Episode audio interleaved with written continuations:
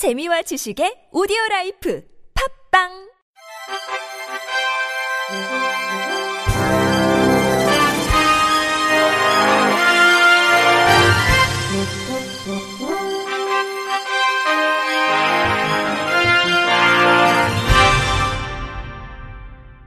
청취자 여러분 안녕하십니까? 12월 23일 금요일 KBIC에서 전해드리는 생활 뉴스입니다.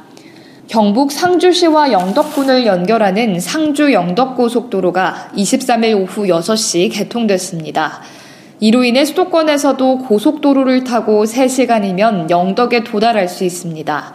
상주 영덕고속도로는 상주시 낙동면에서 영덕군 영덕읍까지 연결하는 107.6km 왕복 4차로 고속도로로 2009년에 착공돼 2조 7천억 원을 투자해 7년 만에 개통된 것입니다. 상주 영덕고속도로 개통으로 상주에서 영덕까지 통행 거리는 기존 국도를 이용할 때보다 52.1km 단축되며 통행 시간도 145분에서 65분으로 줄어들 뿐만 아니라 물류 비용은 연간 1,510억 원을 절감할 수 있습니다. 김정열 국토부 도로국장은 상주시 영덕고속도로에 이어 내년 상주 영천고속도로와 2023년 포항 영덕고속도로가 개통되면 경북 내륙과 동해안을 잇는 동서축과 남북축이 형성돼 국가가 균형적으로 발전하게 되고 지역 경제 활성화로 이어질 것으로 기대했습니다. 코레일이 현대 롯데메 한국형 차세대 고속 차량 16량을 오는 2021년 3월 말까지 590억 원에 구입하는 계약을 체결했다고 22일 밝혔습니다. 지금까지 KTX 산천과 같은 국산 고속열차는 동력 추진 장치가 열차의 앞과 뒷 차량에 집중 배치된 동력 집중식으로 개발됐습니다.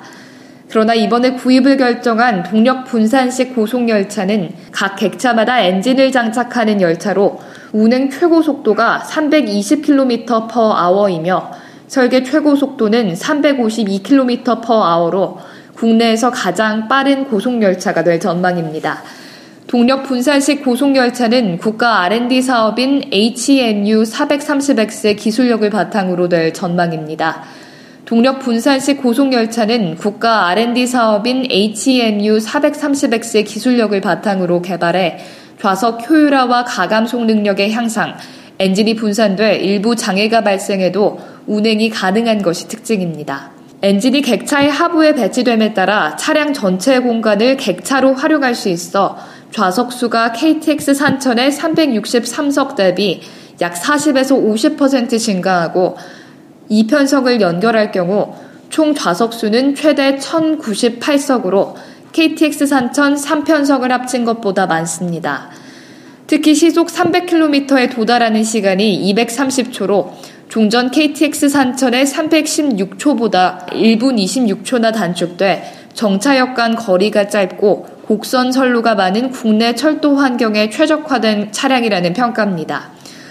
홍순만 코레일 사장은 더 많은 고객들을 더 빠르고 더 안전하게 운송할 수 있으며 효율적인 에너지 사용 등 모든 면에서 뛰어난 동력 분산식 고속 차량이 도입되면 고속철도 시장에 새로운 변화가 시작될 것이라며 세계 철도 시장에서 동력 분산식 열차가 급성장하고 있는 상황에서 해외 수출에도 청신호가 될 것이라고 말했습니다. 뼈는 부쩍부쩍 자라는데 장시간 앉아 있어야 되는 청소년들에게 흔한 질병이 척추 측만증인데요. 특히 근육량이 적은 여학생들에게 많이 발생합니다.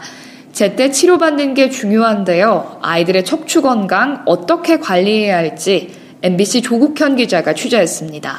20대 초반인 이 여성은 고등학생 시절 척추가 휘어 있다는 진단을 받았습니다.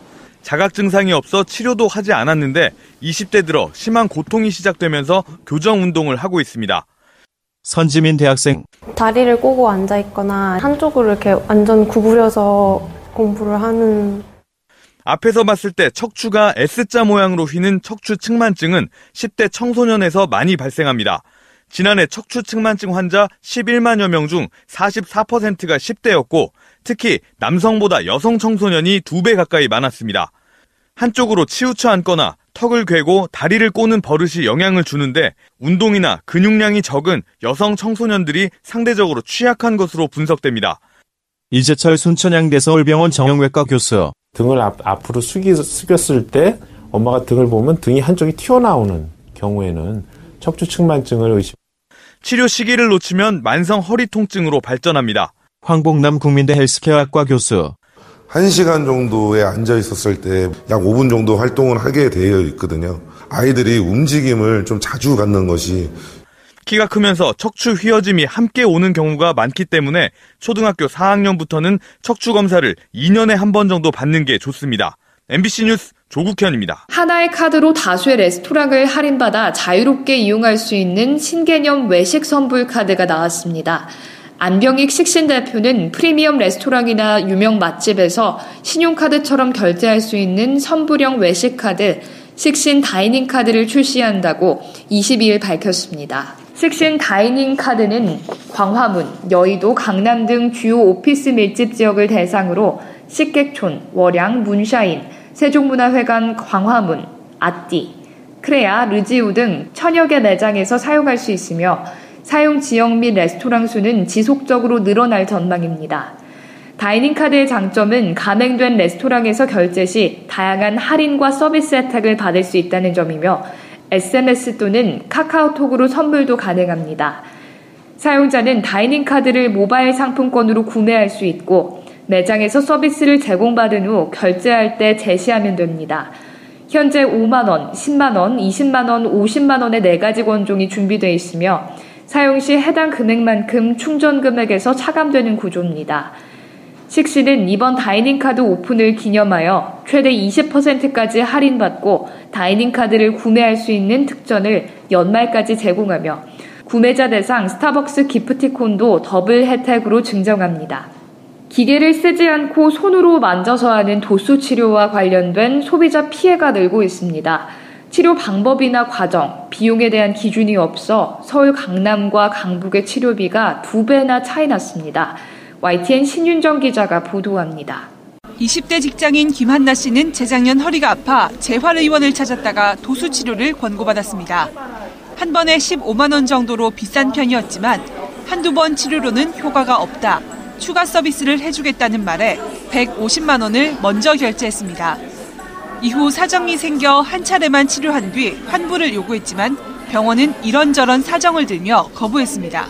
김한나 직장인 재단 이사장이 바뀌었다. 그래서 우리는 그 돈을 받은 적이 없으니 환불을 할 수가 없다. 차라리 치료를 받아라라고 이제 건. 도수 치료와 관련한 소비자 상담 건수는 최근 3년 사이 15배 이상 크게 늘었습니다.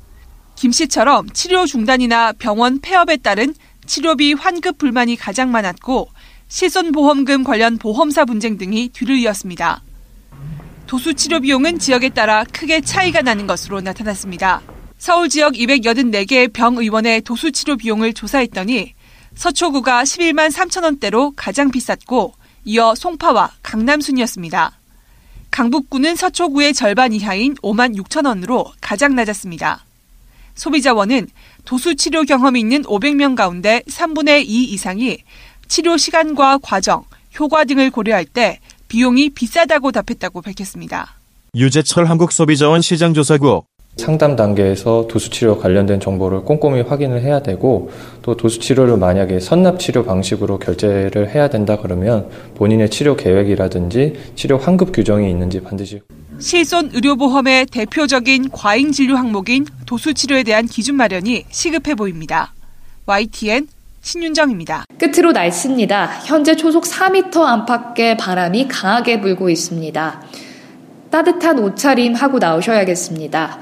서울 등 수도권은 내내 영하권의 추위를 보이겠는데요. 현재 동해안을 제외한 그 밖의 해안 지역에는 강풍주의보가 발효 중이고요. 또 전국적으로 바람이 강하게 불면서 체감 추위는 더 심하겠습니다. 추위와 함께 곳곳에서 눈도 내리고 있습니다. 현재 중부지방의 눈은 대부분 그쳤고 강원과 충청, 전북 지역으로 내리고 있는데요. 충청 이남 지역은 밤까지 이어지겠습니다. 대설주의보가 발효 중인 전북에는 최고 8cm가량의 눈이 내려 쌓일 수 있는데요. 강원 영서와 충청 등 그 밖의 내륙에는 1에서 5cm가량의 눈이 예상됩니다. 미리 시설물 점검 잘 해두셔야겠습니다. 성탄절 연휴 기간 날씨 궁금하실 텐데요. 크리스마스 이브인 내일은 오늘보다 더 춥겠습니다. 서울의 아침 기온 영하 5도에서 출발합니다. 또 낮 동안에도 내내 찬바람이 불어오겠습니다. 성탄절인 모레 낮부터는 추위가 점차 누그러지겠습니다. 날도 맑아서 올해 화이트 크리스마스를 기대하기는 어려울 것 같습니다. 추위도 추위지만 요즘 독감 환자가 유행하고 있습니다. 감기 걸리시지 않도록 건강 관리 잘 해주셔야겠습니다. 이상으로 12월 23일 금요일 생활 뉴스를 마칩니다. 지금까지 제작의 이창현, 진행의 유정진이었습니다. 행복한 성탄절 연휴 보내시길 바랍니다. 곧이어 나폰스 시즌2 보톡스가 방송됩니다. 고맙습니다. KBRC.